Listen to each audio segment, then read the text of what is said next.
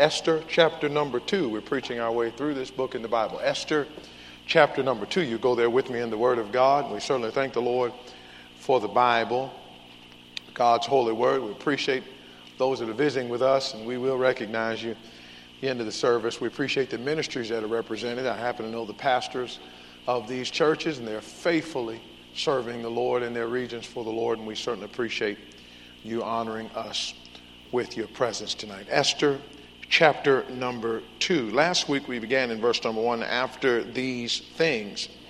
We ended last week talking about a man named by the name of Mordecai. Now in Shushan, verse 5, the palace, there was a what? Come on, talk to me. There was a what? A certain Jew. Somebody that's going to be different. Amen a certain Jew. There are a bunch of Jews in, in Persia. But the Bible talks about this certain Jew. And by the way, there are a bunch of people look like you in the world, but you're going to have to be a certain Christian. Amen. Stand out for God.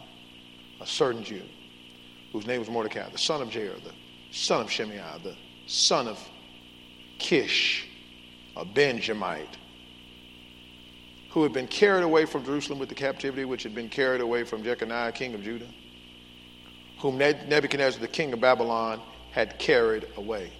Mordecai was not in Persia on vacation. He didn't have a choice about it. How are you going to act when you do things you don't have a choice about? And he brought up Hadassah, there, that is Esther, his uncle's daughter, for she had neither father nor mother. And the maid was what? And what? You got your Bibles open? And the maid was what? And beautiful. Whom Mordecai, when her father and mother were dead, took her for his own daughter. So it came to pass, and it will, when the king's commandment and his decree was heard, and when many maidens were gathered together under Shushan the palace to the custody of Hegai, that Esther was brought also into the king's house to the custody of Hegai, the keeper of the women. And the maiden pleased him, and she obtained kindness of him. And he speedily gave her her things for purification, with such things as belonged to her, and seven maidens, which were meet to be given her, out of the king's house. And he preferred her and her maids unto the best place of the house of the women. Let the church say amen. Our Father, we pray you add thy blessing to the reading of your word. Cleanse me of sin, empty me of self, and fill me with your spirit. Help me to be a blessing. Use the Bible as you have time and time again. We love you as we've sung tonight. And Lord, we love you because we can place all our hope in you. We've been washed in the blood. For all that you've done, you're doing, and will do, we praise you and thank you and ask these in Jesus' name. Amen. You may be seated. Thank you for standing. We're enjoying our journey through this precious book in the Bible, reminded that in these 10 chapters, not one time is the name of God mentioned. How ironic. A book centered around the person of God, and yet in this particular book, God is never mentioned. But how many of you know, though He's never mentioned, He is at work? And so we've entitled this series, God is Working Behind the Scenes. When it seems like you can't see Him, you can't find Him, you don't know what He's doing, when it seems like everyone else is the main character, and when it seems like evil is winning and the flesh will not back down, and it seems like the plot of Satan is prevailing, please remind the reins of your brains that God is working behind the scenes. Somebody say amen to that. And so we find Esther here. And the story begins not talking about her, but it begins talking about the scene that she's going to enter, the Eastern power. It's a Ahasuerus. God has allowed him to sit on the throne in Persia. Promotion cometh not from the east or the west, but God is the judge. He setteth up one and taketh down another. Even evil rulers that are sitting on the throne, they couldn't sit there unless God allowed them. And so this fella's here because God allows him. He's prosperous. He's, he's an established ruler with an extensive reign. But his eastern rulership or his eastern power is coupled with excessive pride. He's got it and he wants everybody to know. Be careful when you got it and you want everybody else to know because where you got it from is God. And when you're showing off, you've got the wrong picture. Amazing feast he sets aside and invites everybody to see what he's doing. He has a feast for his superior leaders, a feast for his summoned lay people, and he includes attendees and allows them to attendees, and he gives them an intimate, intimate, intimate ambiance and an interesting adjustment. He has a shorter feast for them, but an impressive array of all kinds of things. You could walk around Ahasuerus' palace and not be impressed. This is what he's doing, providing them drink that they're drinking with proper discipline to their personal delight. Drink as much as you want, as long as you want. This is a man that's having fun with everything he has. A separate feast for the ladies that his queen Vashti is provi- presiding over. This arrogant fame of this ruler is to show his favorable consumption with a flamboyant compulsion. Aren't we living in a day and age where people want to show off all the time? And we've got all kinds of venues and media that will provide us the means to make ourselves look good. Post what you're doing. Tell everybody what you're doing. Make yourself look good. Sell your image. Build your platform. Ladies and gentlemen, we're not here to build us. We're here to lift up the mighty name of Jesus. And yet here we are. This is a pagan. We've got to remind ourselves this was not a saved man. This was not a Jew. This was not a man that was familiar with God. But we can learn from his mistakes because some of us that do know God make the same ones. So here he is. We're introduced now to an existential problem. This Eastern power, this excessive pride, now this is existential problem. Here's the problem.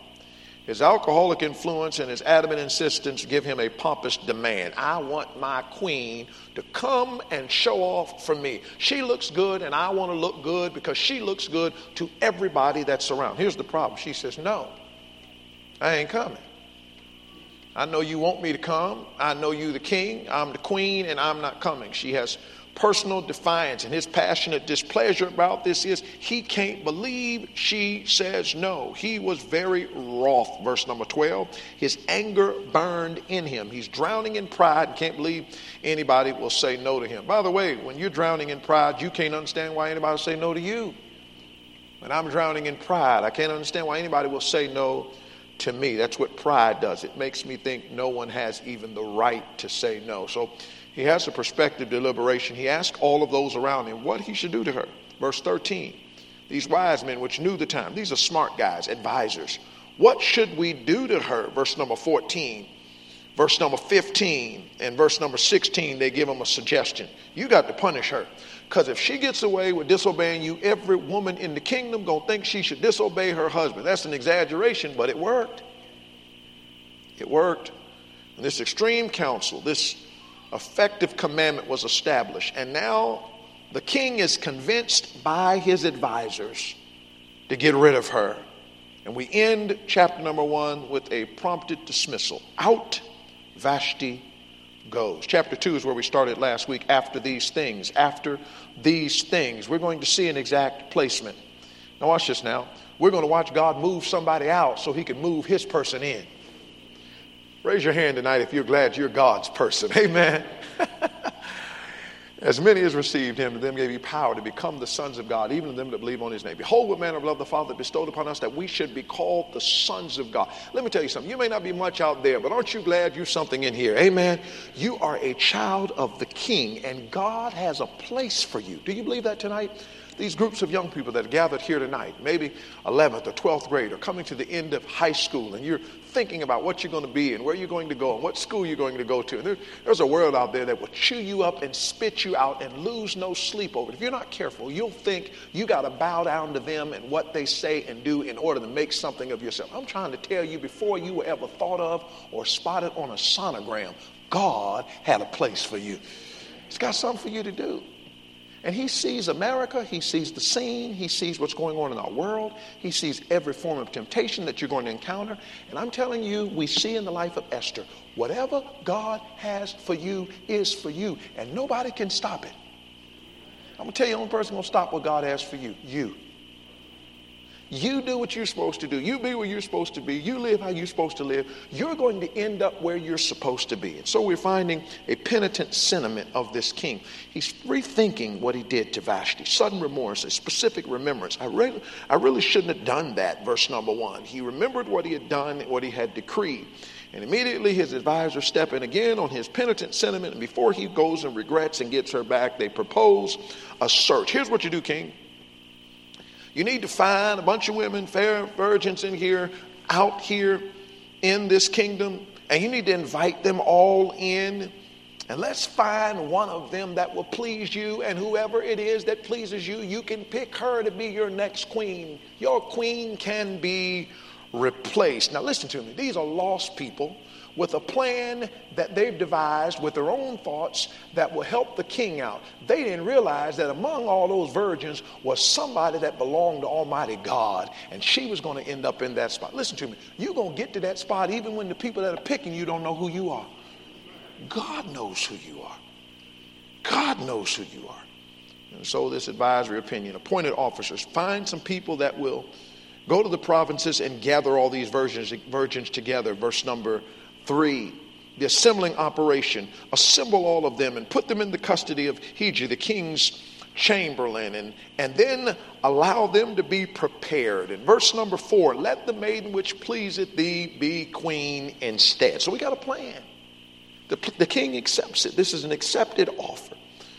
Then this proposed search gives us way to what we called last week a particular servant. Now in Shushan, the palace, there was a certain Jew whose name was Mordecai. Notice to this particular servant, notice his ethnic roots. He's a Jew of the tribe of Benjamin, the son of Kish, the son of Shimei, the son of Jair. Notice his eventful reality. Verse 6 He'd been carried away from Jerusalem with the captivity which had been carried away with Jeconiah, king of Judah, whom Nebuchadnezzar, the king of Babylon, had carried away. Watch this now. Mordecai was not in Persia because of his own sin. He was in Persia because the people of God had failed to obey God, and God raised up a man by the name of Nebuchadnezzar to strip them away and bring them there. And after Nebuchadnezzar was taken over by the Medes and the Persians, here you have Ahasuerus ruling. Listen to me uh, Mordecai ended up somewhere that he didn't want to be. He ended up there under unfavorable circumstances. He ended up there in a situation that wasn't ideal for him. He would have never have picked to live in Persia, but the providence of God put him somewhere he didn't pick to be. Look at just a moment to your pastor. The providence of God is going to allow you to end up places you would have never picked to be. Watch this now. Just because you're somewhere you didn't want to be doesn't give you the right to not be a good Christian. You still got to do right. I don't like my job. I don't like my neighborhood. I don't like my boss. I don't like where I live. I don't like this or that. Listen to me. You may not like the people and like your environment. You better love your God. This fellow's doing right. He's doing right when he's been done wrong. That's character. That's what we need. That's what we need in 2022. Some people that will do right when they're done wrong. This is this particular servant.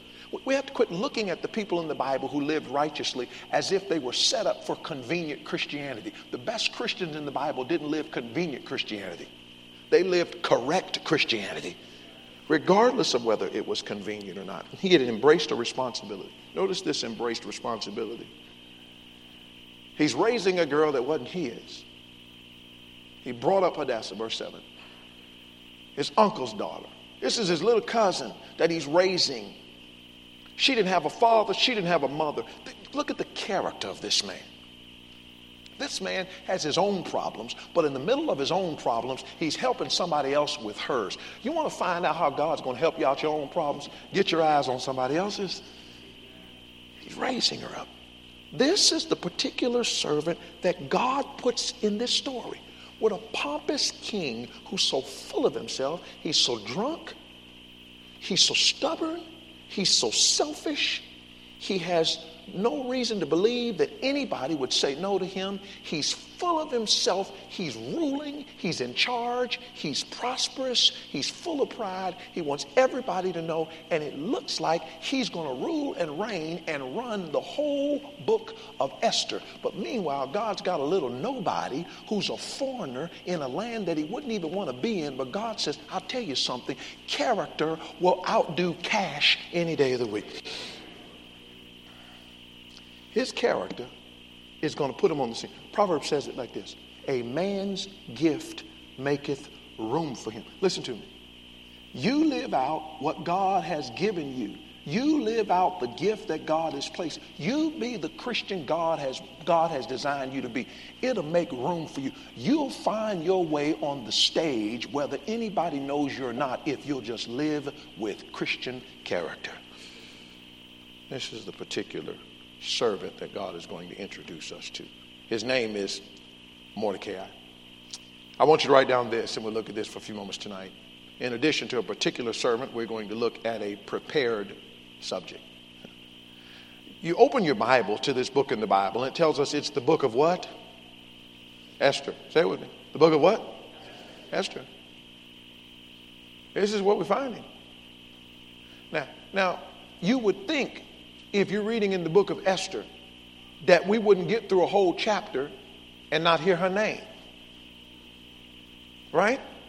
I mean, the book of Job, you start off talking about there was a man the, from the east whose name was Job. I mean, you look at all of, just about all the books in the Bible, and, and they're not long. If the book is about them, you're going to see them mentioned. Listen to me. The book is about Esther, and she's going to get on the stage, but she's got to wait her turn. Somebody help me preach tonight.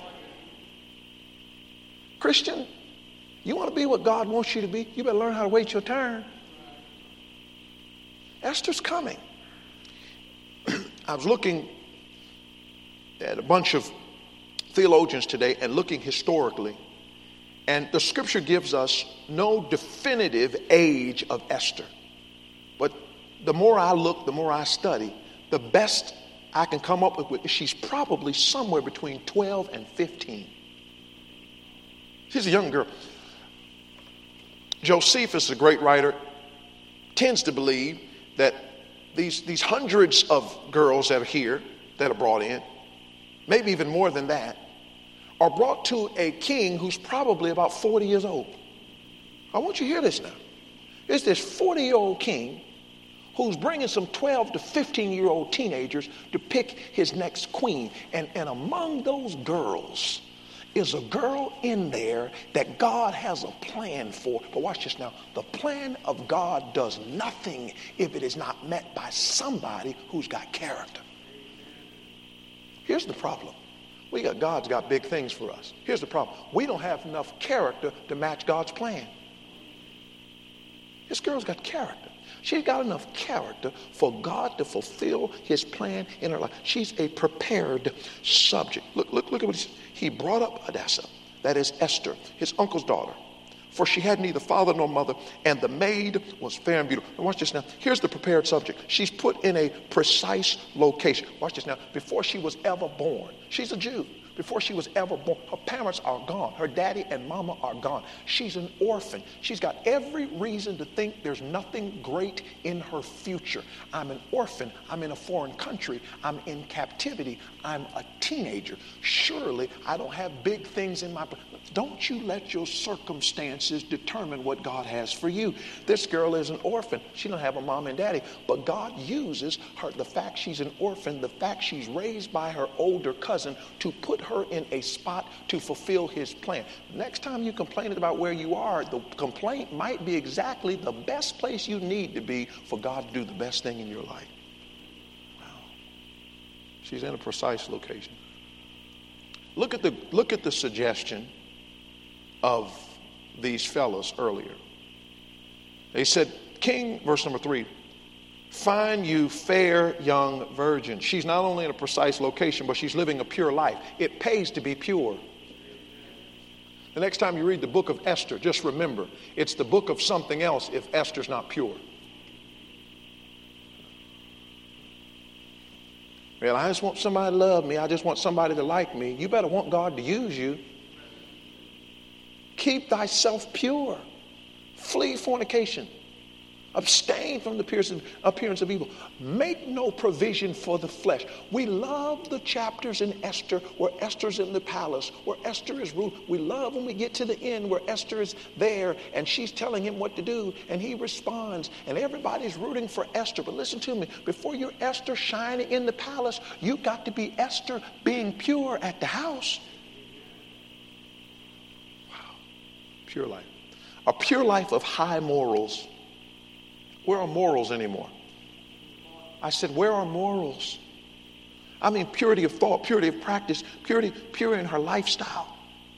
She wasn't promiscuous. Say she was only 12 to 15 year old. Listen, how old you got to be nowadays to be promiscuous? Good gracious alive. God help us. God give us some 12, 13, 14, 15 year old girls that just believe purity pays. Pure life, high morals. Notice her humble manners. We're almost finished. We mean humble. Well, she has submitted herself to the leadership of her older cousin. Watch this now. He's, he becomes her guardian. Good. Let, let, let Esther live nowadays. Let Esther, let Esther be in 2022. You can't, you can't tell me what to do. You ain't my daddy. Let Esther be like that nowadays. You ain't my daddy. You ain't my. I've heard. I've even heard people say, "You can't boss me around. You're not even my real father. You're my stepdaddy." That's a horrible excuse not to obey. Jesus was raised by his stepdaddy. Luke chapter two. He was subject to them. This is a humble girl. She she didn't ask to be here. She had every reason to be bitter. She had every reason to drown under trauma. She had every reason to use her past experiences as an excuse to never amount to anything. But there's somebody working in Esther's life that's bigger than her experiences, and it's God working behind the scene. What are you going through that you're using as an excuse not to be something great for God? She has a pure life in a precise location. And oh, by the way, she's not only a prepared subject with those, but she's also prepared because she's got pretty looks fair and beautiful. I mean, she, she looks good. Now, watch this now. She's going to look good for the glory of God. She, she ain't looking good to win a contract. She ain't looking good to get on a magazine cover. She ain't looking good to get a bunch of numbers. She ain't getting good to get a bunch of guys. She can pick which one she likes. She's looking good so that God can use her beauty for his glory. And whatever God gave you, he didn't give it to you to look good. He gave it to you for his glory.